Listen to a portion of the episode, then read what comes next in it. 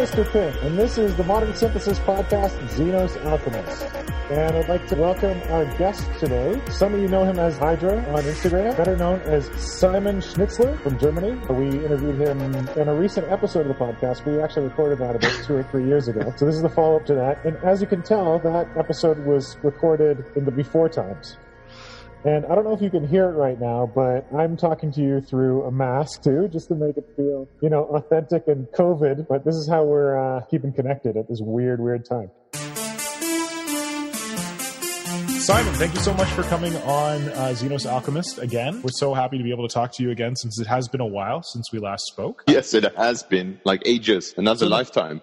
Certainly. We're going to talk about that definitely in this episode. Just in case people are not following you on Instagram, they definitely should. And your handle is numeral four YDRA. And the other place where you can find him is on his website, www.h-archive.com. H-A-R-C-H-I-V-E.com com, and that's his log situation where he shares his most recent work. If you were to go hit that up right now, you'd find that it's a lot of Frostgrave. But in our previous interview with you, we talked about how you got your start in the hobby and what your inspirational influences were from your childhood. And then when you actually got to miniatures and you started with collecting 40K or Warhammer stuff, and then you moved into Infinity. In this episode, I was hoping we could move forward from that, talk about where you're at now and what you're thinking for the future for the hobby, because you have a very different perspective on this in that a lot of the stuff that we focus on is Games Workshop Warhammer related, but mm-hmm. you've branched out into Infinity. Now you're doing some Frostgrave, which might be weird names for people. They might not know that much about them, but they're probably pretty compatible if people could get a little more information about them. I wanted to start off by asking you, what are you working on right now? I have just finished things and have not started new ones yet. this is yeah. a very rare thing for me to happen because I usually have uh, different projects running side by side. Since uh, time is of essence here, I'm trying to be as efficient as possible. Doing different things at the same time sort of slows me down a bit because I lose the motivation. So I'm just in the gap between two things, and I just finished off the Mr. Cthulhu. So this conversion. is a Frostgrave miniature, right? Let's do like descriptors as well for people okay, who are yes. listening. So, so, if you want to see it, it's on my Instagram. I used a crypt horror from Games Workshop, that those large ghoul things, yep. and used a troll skull from that magnificent skull box. Whipped it all together, added a tail, and that's basically all I added as bits, and then a lot of green stuff to yeah. make it look uh, like Cthulhu. And the idea is that uh, as I'm playing Frostgrave at the moment, I am having this Cthulhu themed Frostgrave thing going on um, at the moment, or at the moment is good for the last half year. Uh, of course, you can't play the, the Lovecraft stuff without having a proper Cthulhu. And I finally had a scenario where a monster showed up that's frightening enough to be worthy of having something that at least resembles the big old one. So that's him. And the other stuff I just finished was those two statues for the like scenario. Elder gods or something statues. They're, they're also on your Instagram. I saw them on there. Yeah, that, that was the goal I wanted to achieve. I used some Buddha statues I found in a China shop like ages ago and planned to use them for uh, for Infinity and just ripped off their heads and sculpted stuff as heads. And I wanted them to look scary, and now they look a little bit goofy, but that's how it rolls. and they are basically the uh, objective points for the scenario we're currently playing. I'm, as I will branch into, Frostgrave is my main motivator at the moment. So as I'm trying to squeeze as much Lovecrafty mythos creatures into my Frostgrave as possible, I will have two sets of these for Cthulhu Mythos, Mythos Mi-Go assault squads? Yes. So that is Paolo Parente's Dust 9047, which is a weird World War II setting. A couple of years ago, they are having this campaign that's supposed to play in Africa somewhere, like in Babylon. And suddenly, like, oh, we don't have just Babylon. We also have Cthulhu creatures.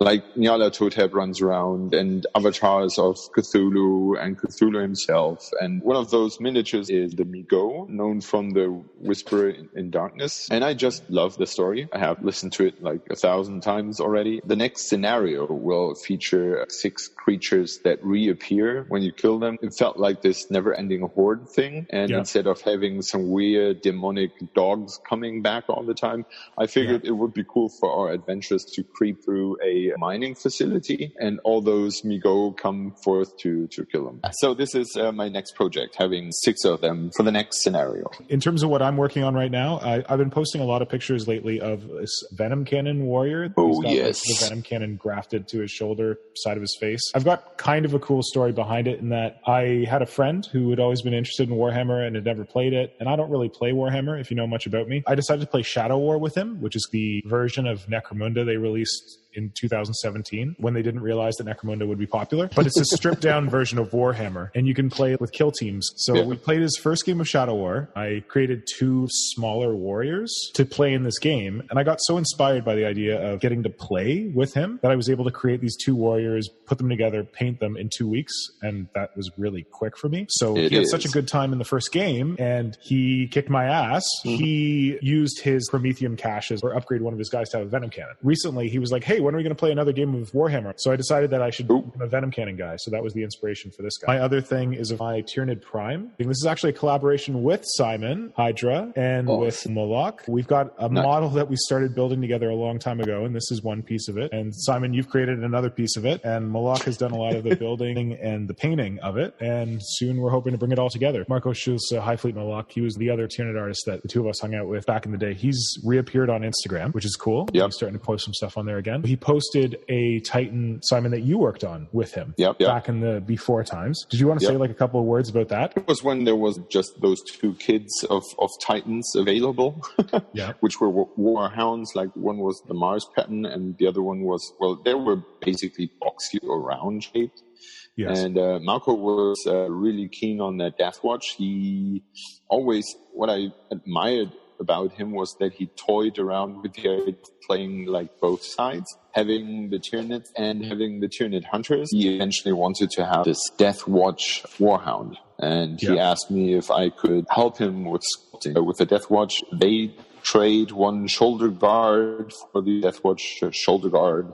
And since they don't have uh, shoulder guards, the Titans, uh, we decided that he would change a leg guard to have this silver thing with a lettering stamped on. If you want to see this, if you're listening to this in um, audio form, if you're on Instagram, just look up Hive Fleet Moloch, all one word. So that's Hive Fleet. And Moloch is M O L O C H. So if you go find his profile, uh, one of his more recent posts is of this Warhound Titan. So you created this the leg yes. plate for the Titan. So and you sculpted all those is, letters? Yeah. Oh goddamn, and that that's was, a lot of work. Honestly, it wasn't. It was. I think it was more work to pull up a decent text. I like details. It all makes sense. And here comes my first bigger experience with uh, epoxy sculpt because that leg plate is done yeah. in epoxy sculpt. It would have never worked in green stuff because no. when you push into green stuff, the green stuff gets bulgy to both sides. What I did was I stamped with a. I basically used plastic spoons which I cut into pieces, which I used to stamp the letters. So I had a long piece to, to go with like a P or an A or an E or whatever, like a oh long piece. And then I had a short piece, which uh, is like when you look at the middle, there's an E you can see, I think an E and an F. Yeah. Something like that. Yeah, I can see it so on the right there. Yeah. So I have a long one, um, for the E, uh, yep. for the long part of the E and a short one for the short parts of the E.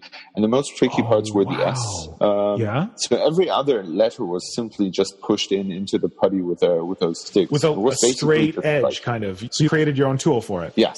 And, but how did you uh, do the curves? I think I cut a plastic tube to a half circle, so yep. I could stamp the S half circle one way, half circle the other oh way. Oh my god! Okay, yeah, that's he, amazing. He definitely, he should have taken the picture from the sides. It, yeah, this is not the important part. He's got a, he's got the, the fancy painted lettering in focus, not the arduous sculpting. Speaking of arduous sculpting, let's talk about the other prominent um, item on there that you sculpted, yep. the carapace.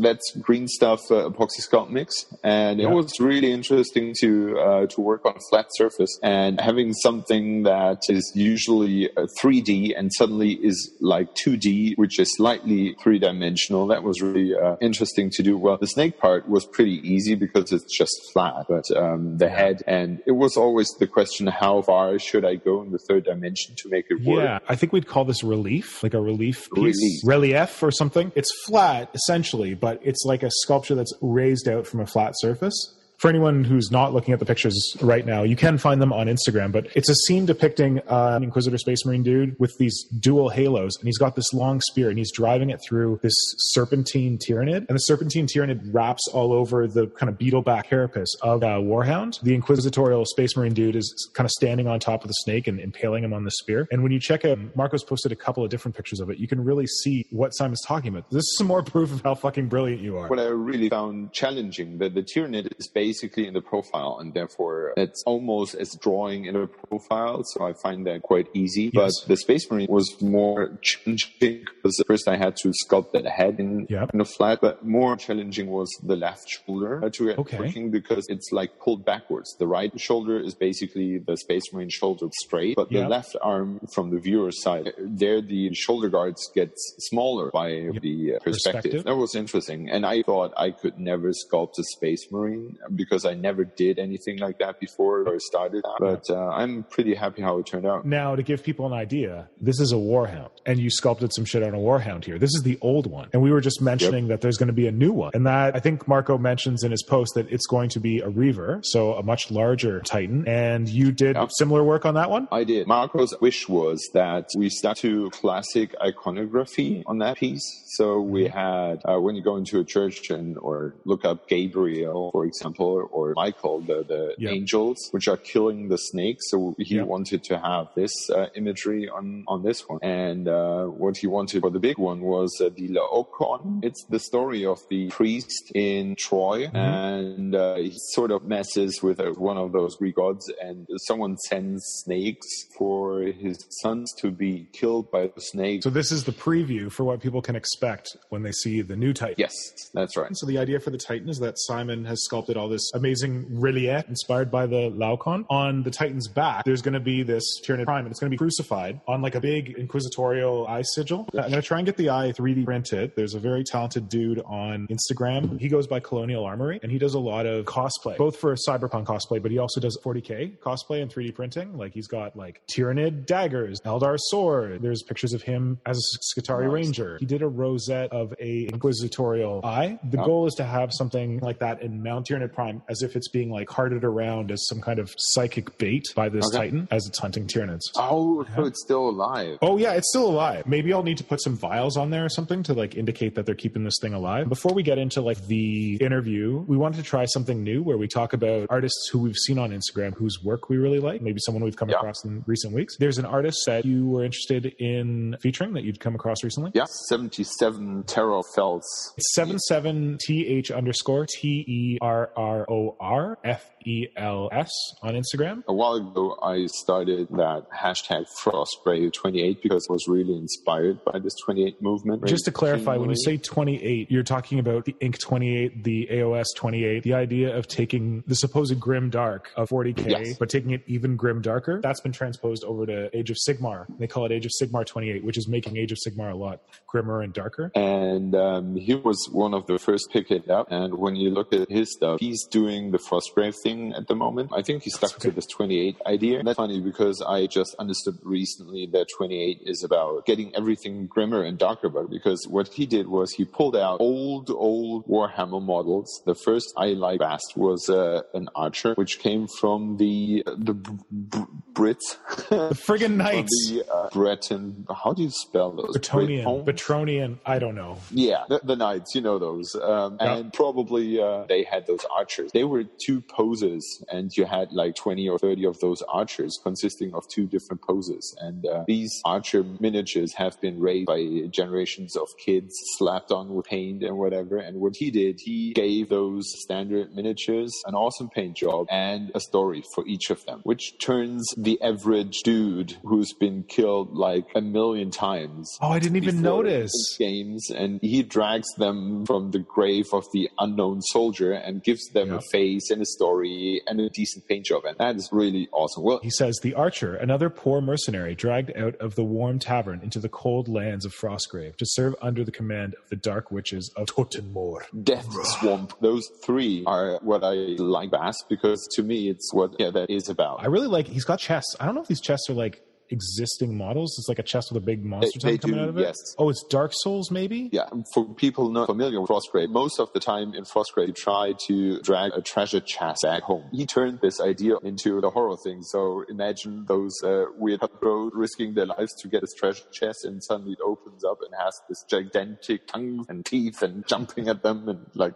you want to carry me home? Sure. In this one miniature that we're talking about, where like it's the it's a it's a chest and it's like sprouted some legs and sprouted some arms and it's got this horrific big tentacular tongue coming out of it. It looks like the tongue has ice on it. Like it looks like it's like slobbery yeah. on top and it's got like little icicles underneath. In the land of Frostgrave, it seems very appropriate. Yeah, must be hanging out for quite a while. So you should definitely check out 77th Terrorfels on Instagram. So that's again 77th underscore T E R R O R F E L S. And as of posting, he has 505 followers and he should definitely have some more. So get on yeah. over there. We're going to talk more about Frostgrave in just a minute, but I wanted to share my own uh, discovery from this week. He's got a couple more followers. He's got like 2,200. Wow. He's called The War Singer. So all one word, T H E W A R S I N G E R on Instagram. He Champion was, of Slaanesh, I already like. This guy makes some epic models. I was put onto him by with TT. He commissioned this guy to make this amazing Necron character for him. He's got this kind of ring construction on his back Halo. and these halos, yeah, with these radiating spikes coming out of it. And the radiating spikes are made with hot glue. And I was completely blown away by that yeah. art. So I went over and I checked out this guy's profile, and the first thing I seized on was that he's done this whole series of the guys, Kata, the, the Necron gods. And back in the day when these things first came out, there was rumors there was going to be a Void Dragon and a this one and a that, but I think we only ever got two, maybe three of them. But he's gone, yeah. he's all these different C'tan, and he's done like different versions of them. And there's like these epic oh. display bases that he's created for Whoa. them, and each one has like a different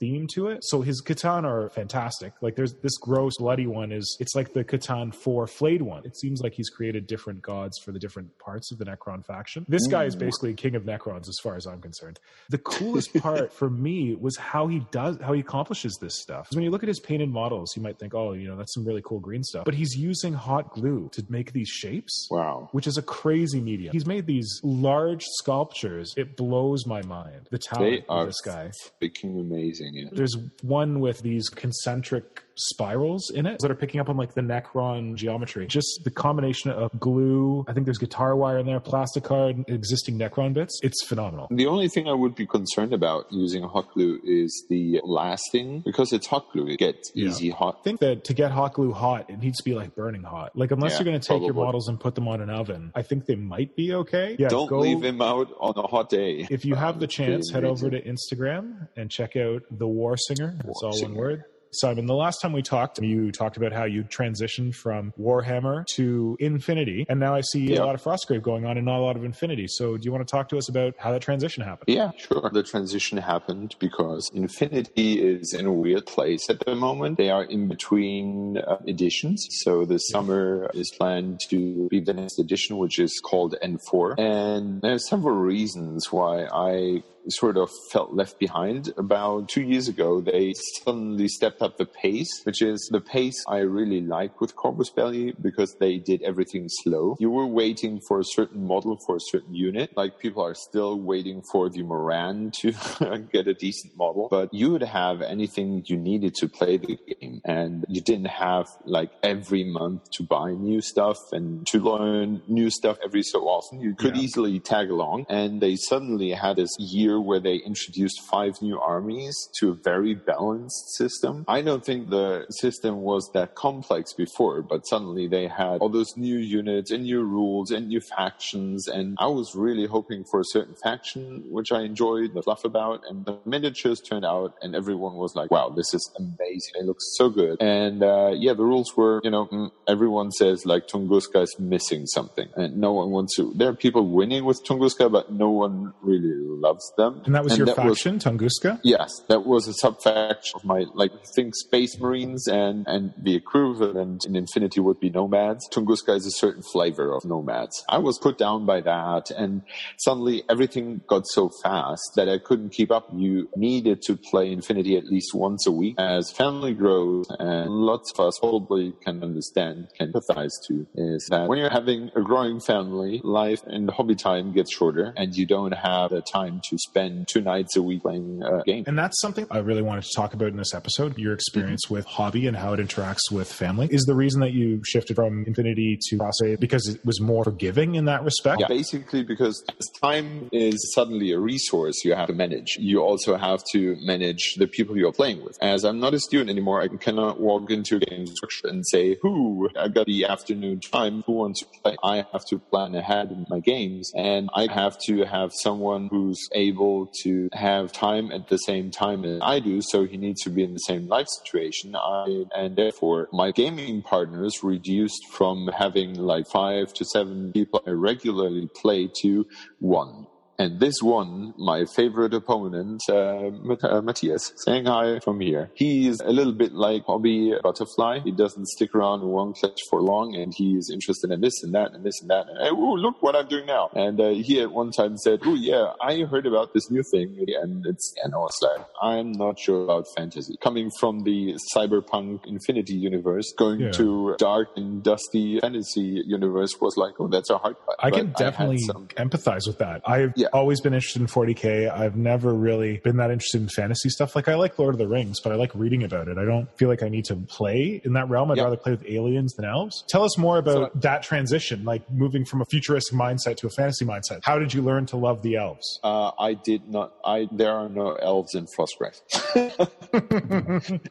okay. So, How did you learn to love the orcs? The, the, orcs. the goblins? So so the, the the only reason why I came into Frostgrave was my wife because she had this. There's this caster, uh, this the small Canadian fact factory miniature caster called Quest Games, doing my heroes of childhood, masters of the universe miniatures. So they are having Skeletor as a miniature, Beastman and Merman and all those old fools. So they're producing them at 28 millimeter miniatures, and uh, uh, my wife uh, bought them for me as a gift, and I had those kicking around, and I never had the time uh, to to paint them because I didn't have a use for them. And so Matthias said, "So we are having um, we're having this rule set, but it doesn't. They don't care what you de- don't need to have a certain miniature for that. You can use whatever you want." And I was like, "Whatever I want," and he was like, "Yeah, whatever you fucking want." So it will be okay for me to play Skeletor and Beastman and all those dudes. If you're interested in seeing Quest miniatures, uh, you can find them. They have an Etsy shop. For some reason, when I first searched Quest miniatures, it came up with some sexy, sketchy stuff. But what you want to do is, what did you call it? Did you call it Quest miniatures or Quest something else? If you look up Quest miniatures, you can find them on Etsy, and yeah. they make a bunch of different stuff. Looks like a lot of D and D inspired, but also yeah, Masters of the Universe, He Man inspired. Matthias said you can play with whatever you want, and I was like, okay, sold on that. So I found the reason to to paint up my uh, my uh, Masters of the Universe miniatures and have a use for them. Because what I really don't like is painting stuff or converting stuff and having no use for that. I want to push them around on a, on a battlefield, and uh, yeah, so that's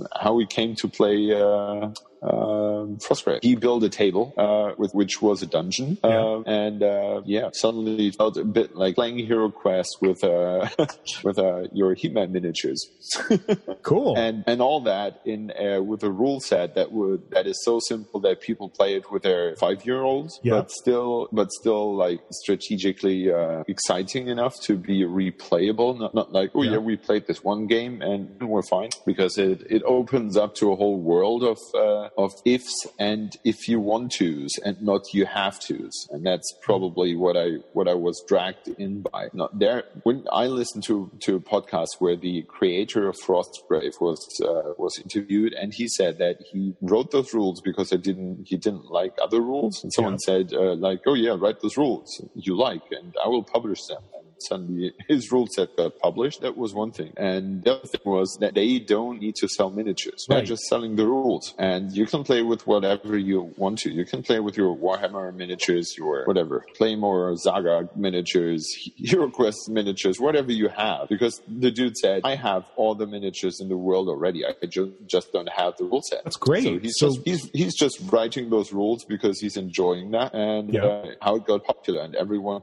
of course, there's some official uh, quotation marks official miniatures uh, by a company producing them, but yep. the official rule is do what you like. But and, the official uh, company producing the miniatures is not the company that makes the rules. It's a separate exactly. company. That's good. Exactly. So they're not trying to push miniatures. They can just focus on the rules. What you said about how he was inspired to write the rules because he has enough miniatures, that's something that I think a lot of us could empathize with. Um, and that's yep. a really cool point that it's like you don't you don't need new miniatures to play Frostgrave. You can just play Frostgrave with whatever miniatures you have. Um, yes. And something. And the fun thing is that if you don't have miniatures, for example, uh, there are people in the uh, international Frostgrave uh, community on Facebook that are playing Frostgrave with uh, Legos.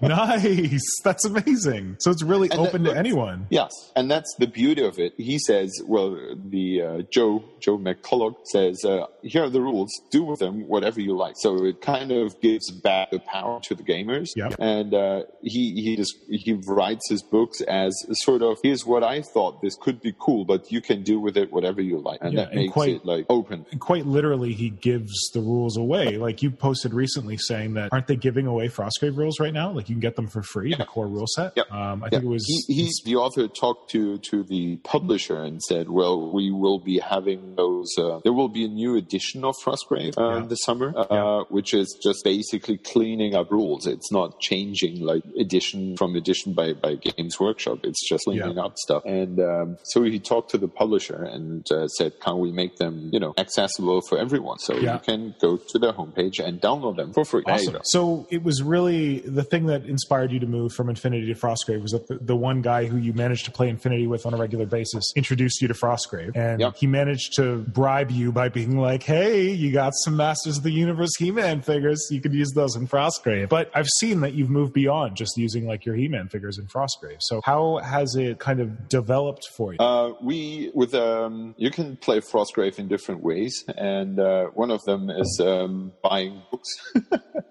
um, you you can have I can show you. Uh, you can have the rule book in hardcover. Yeah. Buy it yeah. if you have the money. It's not expensive. Buy it because it still feeds people. You know. Yeah. Uh, and then what he does is uh, writing those rather thin campaign books. And uh, each campaign is sort of, uh, yeah, stories and, and, scenarios you can play. And uh, the first scenario or campaign book we played was uh, Thaw of the Lich Lord, where some super, uh, super evil, uh, super evil necromancer tries to capture the world, and you and your war band has to system while fighting other war bands. So yeah. that's uh, that's the whole story. And uh, Skeletor and his crew uh, fighted uh, through the over a year. We we managed to have a game about a game per month. So yeah. uh, he we played through this whole campaign book, and now he we we finished it last December mm-hmm. um, by fighting against. talking about having miniatures. For anyone listening at home, listening, I Simon's back. holding up his Lich Lord, who would yeah. be very familiar to anyone who is into Warhammer Fantasy Battle way back in the day, because it yeah, is the is that the original Nagash. Yes. So if you scroll back through Hydra's or Simon's Hydra Instagram profile, you can find the his Lich Lord, which is a Nagash model painted pretty simply. Like uh, he's got some tealish, greenish robes on, have like a brass, um, what is that? Shoulder, neck, mantle Guards. thing Yeah. Yeah, and then some bone. But this is is this the original Nagash model from Fantasy Yeah. Battle way back in the day? Yeah. Wow. That, you just had that? the- yeah, I, I had that from my old undead army, and it had been sitting in his uh, in the best paint job I could do at that time, like aeons ago. And I threw Yeah. it in the uh, the paint thinner and removed all the paint and gave it a, an up to date paint job. Nice. And uh, yeah, So that's that, the that was perfect example of using miniatures you already have to play Frostgrave. yeah, that was really cool. So yeah, that's that's where we sort of left off. So the the last game we played was uh, playing against the Lich Lord, Yeah. uh, which suddenly turned a um, a competitive setting into a cooperative setting. So you suddenly did not have to fight against each other, Yeah. but suddenly you had to find fight together against the game. Yeah. And what the final scenario of the Lich Lord campaign was uh, was sort of the first try to make this Frostgrave rule set a solo campaign, solo playable rule set. Um, that developed, but we liked it so much that we uh, said the next campaign we will be playing, we try to play cooperatively. Um, Nice. And so this is in times of Corona. What we're doing is uh, I use the hashtag uh, remote Frostgrave for that. Yeah. Because uh, Wait, some of this is isn't this remote Frostgrave? yes, So if you check one of uh, Simon's recent Instagram posts, he's got a kind of a top-down view of a gaming board. How big is that gaming board? Uh, for for the uh, Two by two brewing or three by three, four by four? uh, I think it's two and a half by two and a half. Mhm. That what you see is probably three by three because Mm-hmm. I built 90 centimeter board, but for a Peruvian stock you just need 80 centimeters.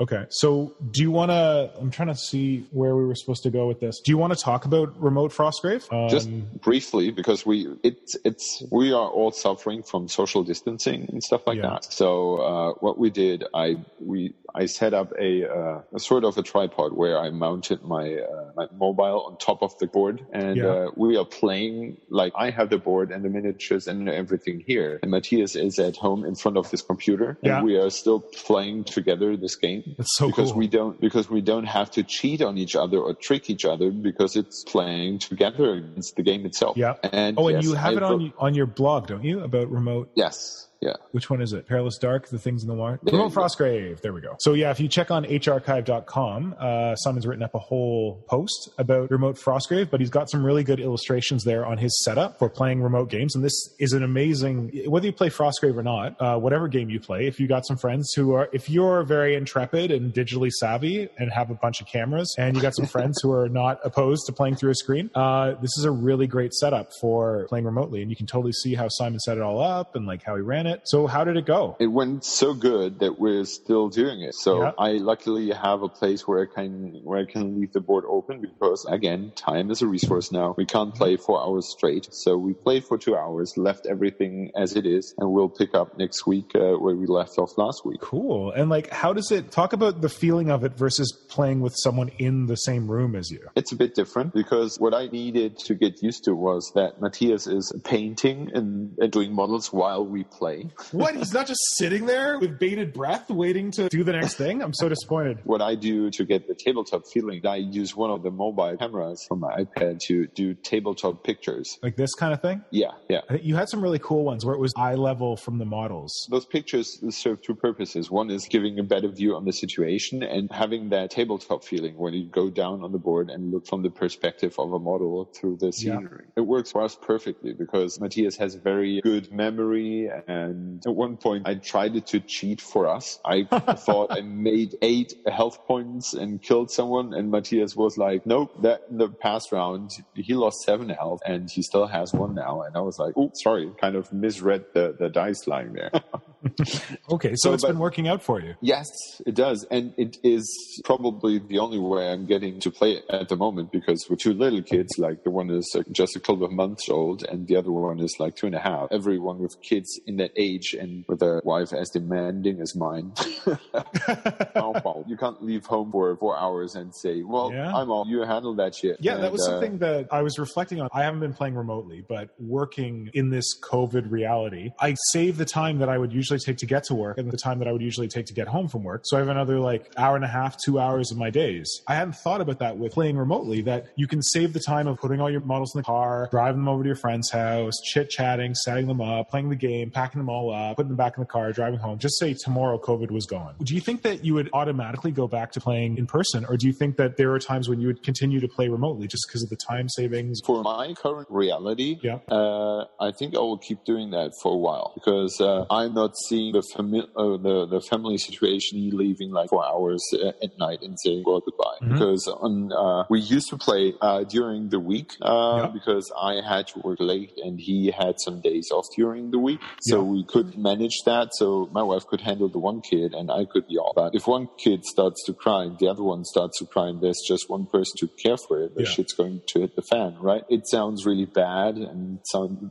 like the anti-advertisement for kids, but it, it appears that I'm that I'm stuck here for, for a bit. And um, so if this is a way where I can play and enjoy playing, uh, I will do that. Cool. All right. So last time we spoke, you didn't have kids, and you told us about how you were going to make, and I quote, you're going to make sure they played with toys and miniatures by breaking their fingers so that they can't use a screen or play computer games. So that was like three years ago, and you and your wife have been busy. You've now got two yeah. kids, one who's about two, right? And the yeah. other one who's just fresh, yeah. still got the spawning goo behind his ears. Um, so I was wondering if you could talk about how you've managed to make your hobby work around your family and family commitments. Uh, that's uh, that's a tough one. I think that's another reason why Frostgrave uh, sort of um, filled an itch with Frostgrave. If You really don't need to have a new army to be enjoying the game. You don't need to have an army. You can either use the miniatures you already have. As I enjoy making miniatures, I don't need to have a ton of them. So I can make 10 models, what I did with my uh, He-Man models uh, or Masters of the Universe models, and uh, I used them over and over again. So when one died, he got sort of respawned. I made up a story. I painted them once. I could take the time I wanted to paint them. So I just had to paint literally like 12 models to, to be playing. Um, that was, uh, that worked a year pretty well because we, we played like once a month, yeah. which is doable. And, uh, with most, uh, gaming systems, um, playing once a month, you have to relearn the game over and over and over again. Like, yeah. for example, Infinity would be hard to play just once a month would be like, yeah, you can restart again learning that game. And Frostgrave is, uh, is rules wise, it's so simple. Uh, every, you and your opponent just pick up a dice, roll, and whoever rolls that dice higher and adds some modification to it wins. And that's it. Well, it gets a little bit more uh, defined, but it doesn't get more complex than that. Yeah. And now you say that Frostgrave was great because you could paint 12 models and use them forever. But Simon, you've painted a lot of models for Frostgrave. converted, you've sculpted, you've painted. That's right, because so, that's what. So is it the case that you can do these like when you're inspired, like the ones that you want? You don't have to yeah. certain rules or whatever. I wanted to to play with you, your lovely wife, and my wife during our vacation in France. I wanted to have everyone nice miniatures to play with that. So try to think about any game system like Infinity or Warhammer or Warhammer 40k. How much miniatures would you need to have the gaming experience somehow relate to that real gaming experience when you play the game really, really well. Yeah. Um, you, you would be painting out shitloads of miniatures. And like I'm setting maybe the standards for my own amusement very high. So I made four warbands for one warband for each of us, or five miniatures. Um, and that's it. So that was a total of 20 miniatures. Six. That was one of them. Yeah. for each of us. yeah. Six minutes for each of us. Yes. Um, and we were done. We could play with that and we had yeah. fun. And, uh, I was inspired by different things, and I did not need to make a whole army do, to be playing with him. It was just yeah. a couple of miniatures, and I was done with that. And then I could, you know, do whatever I fancy next. Yeah, and nice. that's that for, for, my life standard. That's a very efficient uh, way of doing a hobby. Nice. Have you blended your family with your hobby? Like, are you thinking about introducing your kids to miniatures at some point, or uh, doing like miniature stuff with your wife? I played with my with my wife Frostgrave like two two times times after we played uh, together during our vacation. Did it for me, but she enjoyed it as well. that sounds weird. yeah. But when I'm talking about Frostgrave, she now can relate to what I'm talking about. The other thing is that for my current campaign, I built some terrain, and um, as I don't have much time in a row, like I used to have two, three hours in, in a row to, to to build terrain or whatever. Now I have in the evening, I have an hour, one and a half, maybe, maybe 10, 15 minutes during the day. So I need to use those minutes I have to the most benefit. And um, I'm a lot in the garden with a kid at the moment. So he's yeah. running around having fun exploring the world. And while he's doing that in the garden, I'm building stuff. So oh, you're building it outside me. while he's playing in the garden, or you mean you're collecting yes, stuff? Yeah, yeah. And I built wow. for for the for the last scenario of Frostgrave, I built a temple. You've got pictures exactly. on Instagram. Yeah, I'll post some better pictures. But that's what as a thing we built together. I kept it really simple because I wanted to achieve a simple looking look and a certain large look on those stone slabs, but also because it was easier to cut them uh, with yeah. my son kicking around. And um, yeah. the, the, sanding and gluing uh, gluing the sand onto the terrain piece we did in a sandbox. So he was nice. playing with his. I just slapped his sand on my terrain, and we were good. It was it was something done in ten minutes. Um, just some sand on it, and I was done. Efficiency is probably the key to a happy hobbyist having a family. I like it. That and remote Frostgrave. Yeah, and accepting the fact that when you're working with the two-year-old on terrain, you're always two steps forward and one step back because he quotation marks helped me glue all those stone slabs uh, yeah. to place, and uh, so he he just stuck stone slabs onto each other, and I rearranged them to look as I wanted them to look, and yes. he went back and arranged some more. It was a little struggle, but I accepted it. He needed to have fun as well, so yeah. we both did this thing. That's cool. Okay, and going forward, when your kids get older, how do you think about them in the hobby? Would you want them to get into the miniature hobby? I think they have no chance. Although he's two and a half, he knows some models, and I accept him to have models. When he was young, one and a bit, uh, yeah. almost two years old, uh, he wanted to touch them, and I told him that he needed to be very careful with them. Yeah. And being almost two, he, he managed that. So he understood that oh, that was oh, important okay. to me and he handled them with care and he had something worthy in his hands. So yeah. that's what I, if he drops them, if, if they break, well, that's, that's a shame and too bad, but I can glue them back together. But what I want him to understand is that it is something that is important to me and he accepts the fact that it is and that he takes yeah. care of that. And uh, really? uh, he does the sentence, I'm careful with that. For oh. he wants something and I don't yeah. want him to have it. He says, but I will be careful with that. Oh, cute. Okay. That's cute, but when it's the kitchen knife, not, not, so cute. Listen, you're talking about being careful. And the last time you were on, you talked about a situation where you broke a toy when you were a kid. You broke a pterodactyl. Yeah. You took it to your dad. You told him to fix it. And he melted it back together and he did a horrible job. I hear you gave something to your son and he wasn't exactly careful with it. the situation? For some weird reasons, I recently started collecting uh, Star Wars miniatures for the first time in my life. Like I yeah. had in Star Wars miniatures before. Suddenly I needed to have some of them. And yeah. of course, um, he wanted to have some of them as well. So I gave him the Stormtrooper and his beloved Stormtroopy, as he called him. Uh, he, this, the Stormtrooper was carried around everywhere, even to the photographer uh, who took the family portrait pictures. Yeah. Uh, everywhere the Stormtroopy appears. And uh, this one recently dropped outside by an accident. It was not, it just fell. Yeah. And the 20 plus years old plastic snapped at the ankle. And now I'm in the, uh, I tried to give him another stormtrooper because I thought they were replaceable.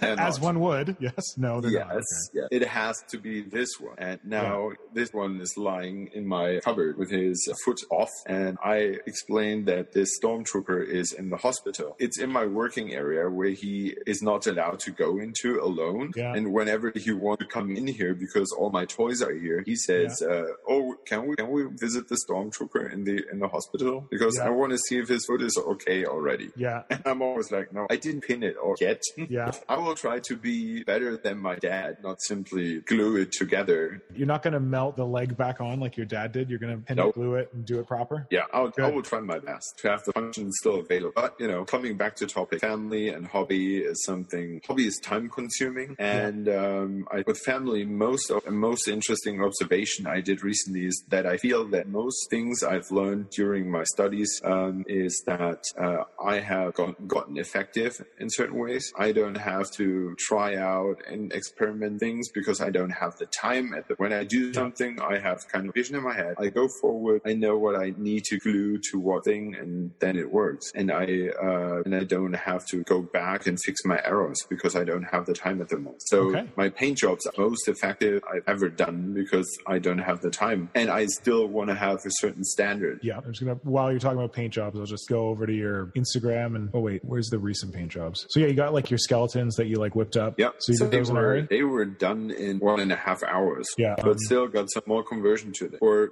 if you go up to the to, to the last thing, those two statues. Yeah, uh, they were painted in in without drying time, not 30 minutes. Wow. Okay, and you got all the steps here from the uh, sculpts to the prime yeah. to the wash, and then I guess you like dry brushed on like bronze or something. Yeah, nice. So that's that's hobbying with a family. okay. I, me and Matthias were both joking sometimes that we are really really missing those times. Uh, being a student, having nothing to do, quotation marks, yeah. just hobby much as you want. Uh, there's there apparently is some some YouTube channel where two guys being in that situation used this lockdown situation and said, well, we will be locking down ourselves in our garage and gaming for four days straight. And yeah. we were like, oh, remember those times when you could game for four days straight. We've talked about how you you did the Warhammer thing. We talked about how you did Infinity, and then you came from Infinity to Frostgrave. Um, when I posted the last episode recently of our interview with you, I posted it on Twitter, and someone came at us with the question, um, "What would Games Workshop have to do to get you back?" So, have you given some thought to that? What, how could Games Workshop possibly get you back as a hobbyist? Like, I know you use some Games Workshop models. We use a lot of Games Workshop models for your Frostgrave stuff, conversions yeah. and sculpting and all that. Um, but in terms of yeah, going back to Games Workshop, maybe like 40k or Tyranids or something, what would they have to do?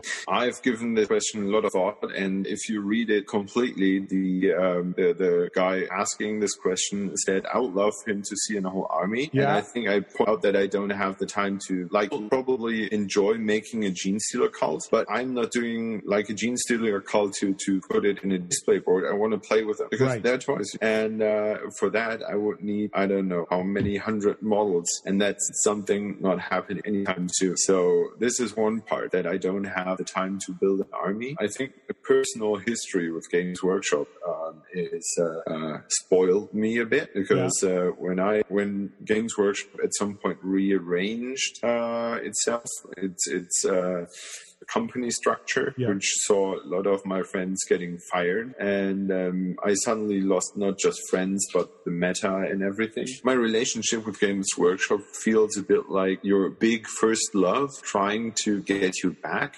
oh, interesting. She she left you and kicked your ass for for someone else. Um, and someone else was uh, money for for the people who already have enough money. Um, and uh, she kicked my ass pretty hard, and now she she comes back and says, "Oh yeah, I thought about us having such wonderful times. Look yeah. what I found cupboard, pictures of us enjoying ourselves and whatnot, and uh, all the things I wished for to happen when I was still with Games Workshop are yeah. sort of happening now. Um, so working with the community, um, getting all those specialist gaming systems back, trying different strains in design, going different routes, all the things, having merchandise. We've screamed for that for ages, and yeah. we didn't just have deaf ears turned us. We were like turned down. When I talked to to managers, they were like, "No, no, it's not Games Workshop. We're doing that. and suddenly they're doing that. I should rejoice. And I'm happy for everyone who's sort of enjoying the Games Workshop hobby currently. And um, I'm happy for them to have all that that I wished for. To me, it feels like being brought back in. yeah. So, oh yeah, you made a Genestealer cult when there was, when Genestealer cults were, were just my tiny piece in the fluff. But um, now look at us. Now we have Genestealer cult army and a whole range of molds you could use. And I, I feel like, yes, I could, yeah. but it doesn't catch me anymore. You found a newer, better lady in your life. And no matter how yeah. hot your old flame was, no matter how many sexy cars she drives or beautiful dresses she owns, it's not going to win you back. Yeah, probably. But you're going to keep stealing their models. I'm not, I'm, I'm using, I used to, no, let me put it this way. I love Games Workshop models, most of them. Yeah. There's, their design decisions I cannot follow, but it's all about design. And I really enjoy the, the, the, the stroll they recently took. Games Workshop used to be big hands, big jazz hands on everything. Um, and now, um, they, they kind of scale things down with Warcry. Um, they suddenly yeah. have realistic proportioned hands. Uh, which are a joy. But when I was with Games Workshop, there always have been all those other companies which also made cool miniatures, yeah. uh, and they were sort of forbidden to me because you were not allowed to use their parts. Uh, your Golden Demon entries were turned down when there was when there were found uh, foreign company parts. Uh, you could not participate in um, in tournaments when there were foreign foreign company parts used in your army, whatever. But I try to stroll around other company miniatures, and what I enjoy at the moment is trying to find a way to mix all those different miniature brands I have into something that looks like it belongs together. Yeah. Okay. Therefore, I don't I don't feel like stealing anything. I'm just I'm just not limiting myself to just this tiny piece of the cake. I yes, want it all. Of course. Well, what I what I meant to ask was, um, do you still buy Games Workshop miniatures for use in Frostgrave? I do, but I don't buy them anymore uh, at Games Workshop. yeah. I use uh, I buy a lot of things um, on, uh, on second-hand markets because they are, in all honesty, for example, this this crypt horror I use for my Cthulhu conversion. Yep. For the three of them, I paid eight euros. Eight euros? Yes, in an original box. Oh wow! Okay, they were still on deal. frame. Yeah, that's a good. Deal. And and I I if if they would have again family money money is another resource which yeah. gets fewer and fewer the more kids yeah. you get. Um, yeah. I would not have bought that miniature for the original price. Yeah, but someone else selling off his his miniatures, he will buy Games Workshop miniatures again. So I'm fine with that. I know that's sad news for for every Games Workshop employee, but you know. Well, I'd, I'd like to think that the Games Workshop employees that there are Games Workshop employees who are realistic. Um, this guy Darren Latham, he's the guy who designed helped design the um, Genestealer cultists, the new ones. Mm-hmm. He works with Jess a lot. Uh, he worked with Jess on the Adeptus Mechanica stuff. He had his own YouTube channel, and Games Workshop has actually told him to that he can't do it anymore. So he's officially stopping his YouTube channel in May. But in his YouTube channel, he says like, "Oh yeah, when I'm painting good models, I use Winsor Newton brushes, and when I'm just like putting base coat on, I use this Games Workshop brush." He's like, "Yeah, no, I don't. I use Vallejo paints. I use whatever." Like he's he's realistic that there are other brands out there and there are other yep. miniatures out there and that kind of stuff. Was there anything else you wanted to say about that? I think I don't want to be salty. It's uh, it's part of my past, part of my identity, and uh, I still remember that time fondly. Yep. And all the friends I've uh, got through this time. We, for example, would have never met without exactly Games Workshop stuff, and yeah. that would be a big black hole in my life. So uh, I'm grateful for the time we had. I think that's the best way to look at an ex, right? we broke up, but I got to keep my friends from the relationship, so it's okay. Sounds good. That's what I do. so, as you've moved on with your life from your mm-hmm. uh, like Games Workshop days, um, let's talk about the future. Kind of like we've talked about how you've gotten to your present with Frostgrave and all that kind of stuff, and kind of what are you excited about right now in Frostgrave that you see like a, a longer runway for? Or what do you want to explore in that, or like in um, sculpting, painting, miniature hobby in general, like mm-hmm. 3D printing, anything? What What are you looking forward to? Okay. New techniques, uh, I think, uh, I don't want to sound like uh, the grim old man family having no time, whatever. But yeah. there's nothing I can dip into right now uh, because uh, everything new would be something I would have to put time into. Time is of essence, as I said, yeah. maybe like a hundred thousand times before. Yeah. Um, so I am not sure about uh, 3D printing because uh, I think it's still a technology um, in the development. Um, I've heard pretty good things from those uh, resin printers um, compared to those uh, filament uh, printers, where you have those lines and you always see those lines, and I hate those lines. And, um, and so, yeah, until there's a affordable, working resin printer that prints sharp details as we would have sculpted them or someone would have cast them in metal or plastic. Uh, I'm not in there. Uh, so okay. that will be it probably in a couple of years uh, when, when the whole technology thing is uh, settled and working, but yeah. I'm not in the pain mood. okay. I understand that. Um, I think it's getting pretty good now from what I hear, but it is definitely a steep learning curve. Um, another one of the artists that I really love following on Instagram is the Polysmith, and he just did an interview with Between the Bolter yeah. and Me, and he was talking about all the different kind of like 3D modeling softwares and all the different kind of printers because he he does that shit. Like he's a games designer, so he knows it back to front. But it was interesting to hear him say that he's got all that shit down, but he doesn't want to 3D model his models. Like he'd rather get pieces and physically feel putting them together and figuring it out rather than just being like, oh, I'm going to create this from scratch. Um, yeah. I and I think there's there's such a difference between, uh, especially in sculpt. I, I think that everything you do with your hands will feel differently than you would otherwise. For example, uh, everyone probably knows um, Hasslefree Miniatures. Yep. And if you don't, go and check them out. They are in dire need because they're A, British and B, Corona. Um, but the, uh, the, the sculptor, Kevin Watt, um, who used to work for Games Workshop, yeah. um, is an amazing, amazing sculptor.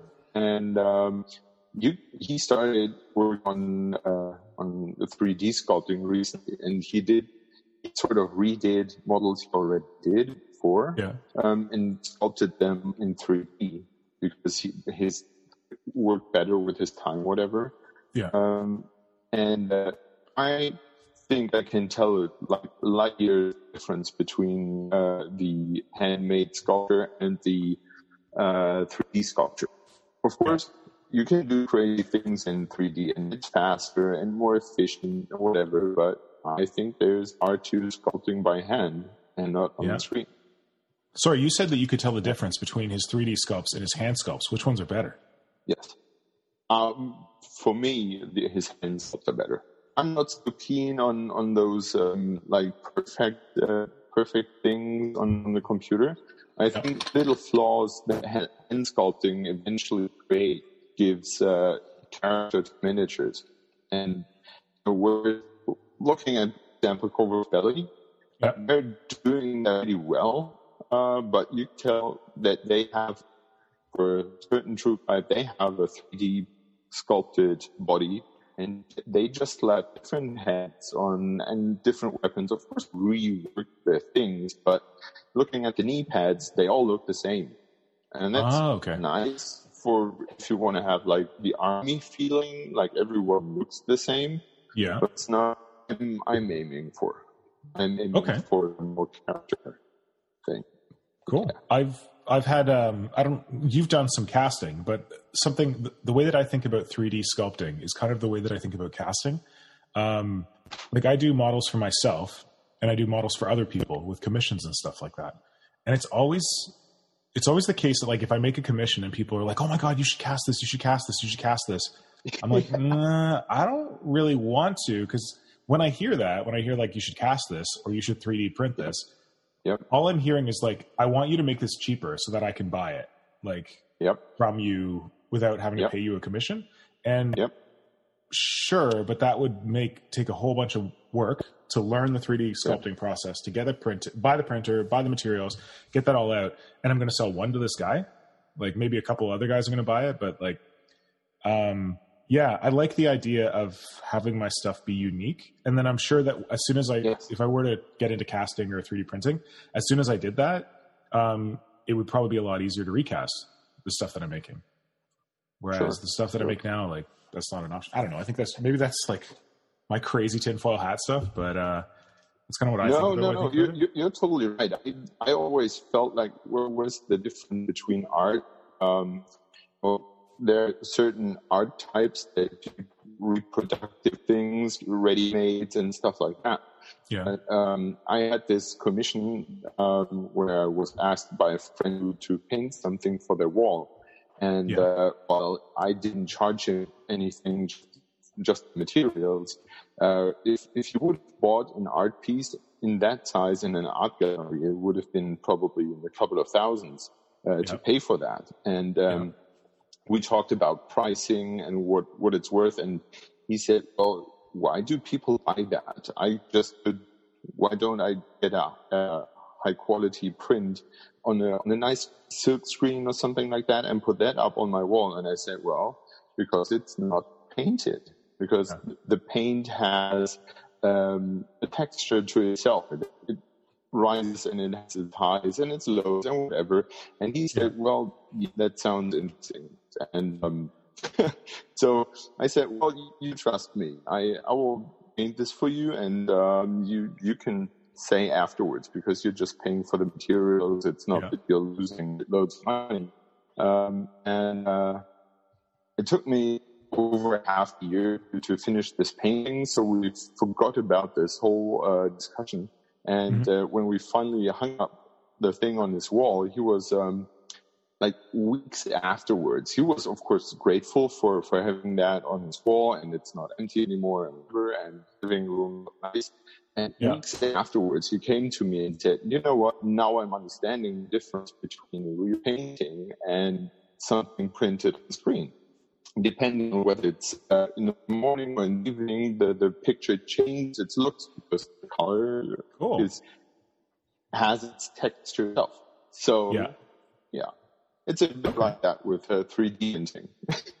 yeah. it yeah, like cheating. it's a bit like photocopying miniatures. So not 3D printing, but like what are you looking forward to in the hobby? Like, like is it Frost, I mean, Frostgrave stuff? Like what about uh, FG28? Like are you just kind of started well, this Frostgrave 28 tag and like the idea of taking Frostgrave and taking it in a more like grim darky direction? And yeah. do you want to just say a bit about like how that community is growing and how what you're looking forward to in the future for that? Yeah, well, I I totally admired the uh, 28 movement. What I like about them is uh, that they have a very artistic approach on things. I remember yeah. uh, like a couple of years ago when I was in the Golden Demon jury, yeah. I had the feeling that at some point uh, things could not get better because the the paintings, uh, the paint jobs on the miniatures were so realistic and yeah. so naturalistic that it was hard to to you know believe that someone did something like that with the brush and paint. And uh, comparing that um, to to the uh, art world in the uh, past centuries, um, you could also see that was this point where where paintings reached, you know, the the quality of like photograph, like it was yep. so realistic. And then interesting, the photography was invented, and then suddenly different art types suddenly started to explode as sort of a counter movement. I'd never thought about Inq 28 and like Blanchitsu as being like a reaction against like either um, heavy metal, like people call it heavy metal style painting, or um, or as you described it, like hyper realistic painting. But yeah, it's a really cool, like I don't know, that's that's an interesting thing to really consider. That maybe it got to the point where Golden Demon painting was so good that like what are you going to do? You're going to get better than than perfect. Like so, this is like a reaction yep. against that. It's also um, more accessible in the sense that you don't have to strive to get the super perfection. You can. It's more stylistic, so that you can bring your own style, and that's okay. Like that can be your style. I guess Blanchette's is kind of defined by being like gritty or like muted colors. So like the the crazy yep. vivid colors probably don't work so well in there. Um, yeah. But the other thing you you talk about it in terms of painting.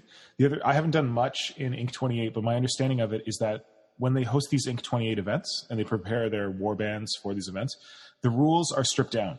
They're not like yep. codex rules, and it's not the idea that you're going to bring in a unit, you're going to smash someone's face with five plasma guns. It's yep. the idea that these guys are so crappy, but their guys are also so crappy, and you're just flinging rocks at each other just for the narrative, like just for the fun. So I think that could also be like, as you identified the 28 movement as a artistic reaction against like the yeah. commonly yeah. accepted heavy metal style, golden demon style. So too could the um, 28 movements narrative campaigns and like the way they embrace um, like looser rules and like more fun yes. rules rather than like yes. hardcore face kicking rules, that could also be a reaction against the standard rule set. Um, yeah, cool. So I would, I would, I would call that a liberation movement. Liberating themselves from the restriction put up yeah. by certain, you know, they say, well, who who said that I can only slap paint on my models? I can slap all stuff on my models. Look, yeah. the guy you uh, talked about earlier, he's using hot glue and doing an yeah. amazing job. So we like it's it's not world moving, but we sort of limited ourselves down, and that's one of the reasons why I like Frostgrave so much because it is like the, the ultimate liberation. It's basically here's a core rule set. You can use however you want. And uh, the even the fluff is so loosely written that um, like everyone can can easily squeeze the stuff in there without oh. kind of having uh, the boundaries of uh, of a background that limits you. Yeah, and, uh, and one of the uh, reasons that I wanted to mention Frost, or I was glad to have you on to talk about Frostgrave, is that yeah. with the 28 movement moving towards these kind of like stripped down rules, I was wondering if yeah. like an Age of Sigmar 28 might embrace the Frostgrave rule set in some respect for an event. Like it might be a useful thing for them to feed off of. Um, yeah, probably. Yeah. I know that, that for example, uh, one of the uh, 28 magazine artists, Polanska, Anna. Yes, she fixed up some um, lockdown campaign for her and someone else, and I suggested uh, to to use um, Rangers of Shadows Deep rules for that. Um, it's uh, oh. based on on the rule set for Frostgrave, but it's more like the um, RPG um, yeah. than a tabletop thing. And uh, she said that um, she had looked into those rules and she will fix up something for them in the future. So I nice. think the the difference, one element, um, I'm not too too firm with um, the uh, recent rule set for Games Workshop games. Yeah. But one of the things I really enjoy with Frostgrave is the um, the the monsters that appear during the game. So you you think you're safe with heading, having two uh, treasure chests in your possession heading home, and suddenly uh, there's this big monster appearing appearing from your side of the board, like stomping you. yeah, I remember having um, that experience when we were playing together. I had some kind of weird fanged worm thing attack me when I was trying to get away with my treasure. Yeah. And that's that's an element I think that's very native and um, suits you know the game style I like and I enjoy very much. And yeah. so you asked, I'm looking for two. Um, I had so inspired by the Swing Eight guys. Yeah. Um, that um, thinking about organizing or hosting or planning a Frostgrave 28 event in the future.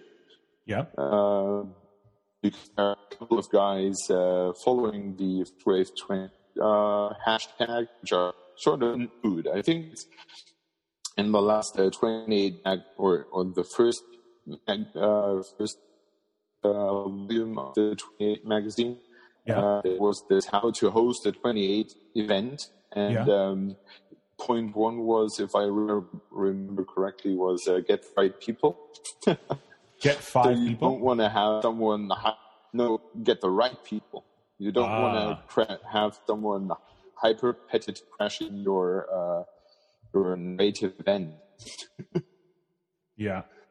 And uh, yeah, that's, so that's, that's kind of what I've heard from other Inq Twenty Eight people. That it's like you have to, if you want to participate in an Inq Twenty Eight event, you have to understand that it's an Inq Twenty Eight event and that it's not hyper competitive. Um, yeah. So if people want to follow that tag, is it just FG twenty eight? So you said there's about how many people posting to it now that you're aware of? Uh, I think five, five or six. And is this primarily in Germany or? It's fun that there are, I'm in Germany and there are two others uh, in Germany as well. Two of them, those are friends. They're in uh, in Hamburg. Yeah. so I'm looking forward to team up with them. And in terms of like thinking about hosting an FG28 event, like what are you at a place where you could host it like the next year? do you want to wait a bit till your kids are a little older or? What's your time scale for it? Somewhat next year. Would you host it in Dortmund or in Hamburg, or do you have an idea where you might do it? Yeah, I would try to host it here because we have a um, an old uh, firefighter station around yep. here. Uh, that's that's like really, really, really old, and um, I would love to go down there. And uh, because it's very moody and it has this really old bricks around, and yeah.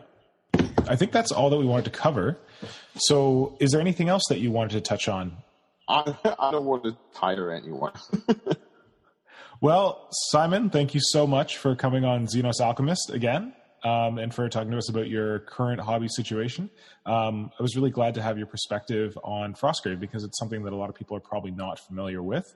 But if they're feeling that urge that you did to have simpler rules, more about fun, more about using whatever miniatures you want, and in a fantasy setting, this could be perfect for them. Yeah. So thanks for that perspective. And, and they have there there are hints that there is supposed to be a futuristic rules as well. Oh, that's good news. So tune in soon for that. That's cool. Well, then yeah. that's how you're going to get me to play Frostgrave. Bring out the futuristic one, and I'm in, I'm there. nice. Awesome. So uh, just to review, if you're not following Simon right now, you can follow him on Instagram. His handle is number four, so the numeral four, Y D R A. So that's Hydra with a four instead of an H. Or you can follow him on his website, h archive.com, h a r c h i v e.com. Um, and I guess people can reach out to you in the messages on Instagram if they have any more questions for you. Sure. Is that okay? Oh, cool. All right. Well, thanks so much, man. Thank you for having me.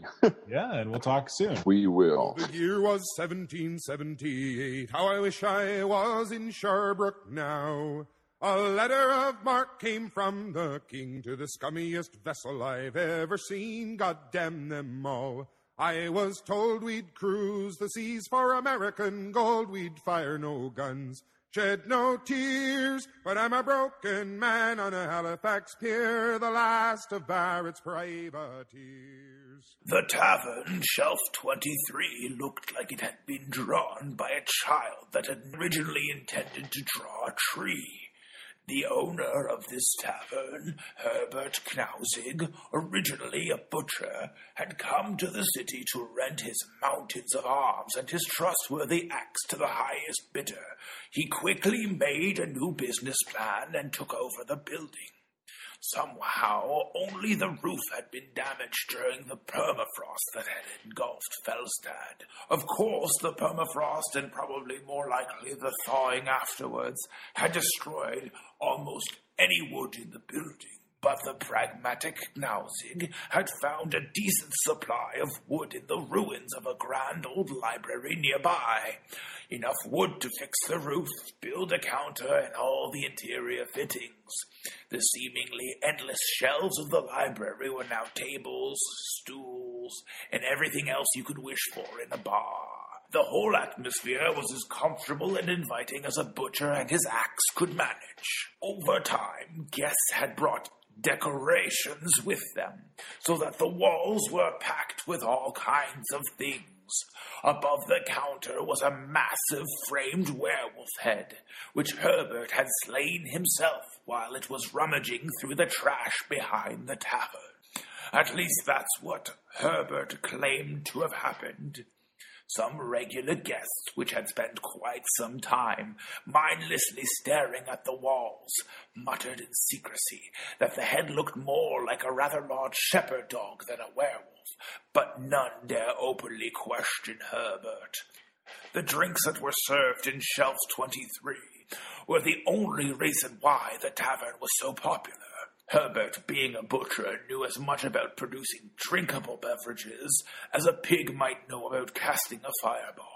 Nonetheless, the liquid that left the self timbered barrels was not only consumable, but actually quite delicious. So regular visiting wizards had a theory that the beryl wood, which had been home to magic scrolls and foliants for many centuries, soaked in the magic, and was now releasing micro portions of that eon old magic, so that the water from the nearby river, the kitchen slop, and whatever else Herbert could find actually turned into beer. Although the drinks served were surprisingly good, the atmosphere in Shelf 23 was far from jolly. The cause for that might have been the candles and the chandeliers, which seemed to produce more shadows than actual illumination, or the always grim face of the bartender, or that most guests were mercenaries, thieves, cutthroats, and a few occasional wizards. In this sinister place, somewhere at the borders of the thawing city named Felstad, our story starts with a hooded figure leaning over to another barely lit shape, muttering a few hushed words.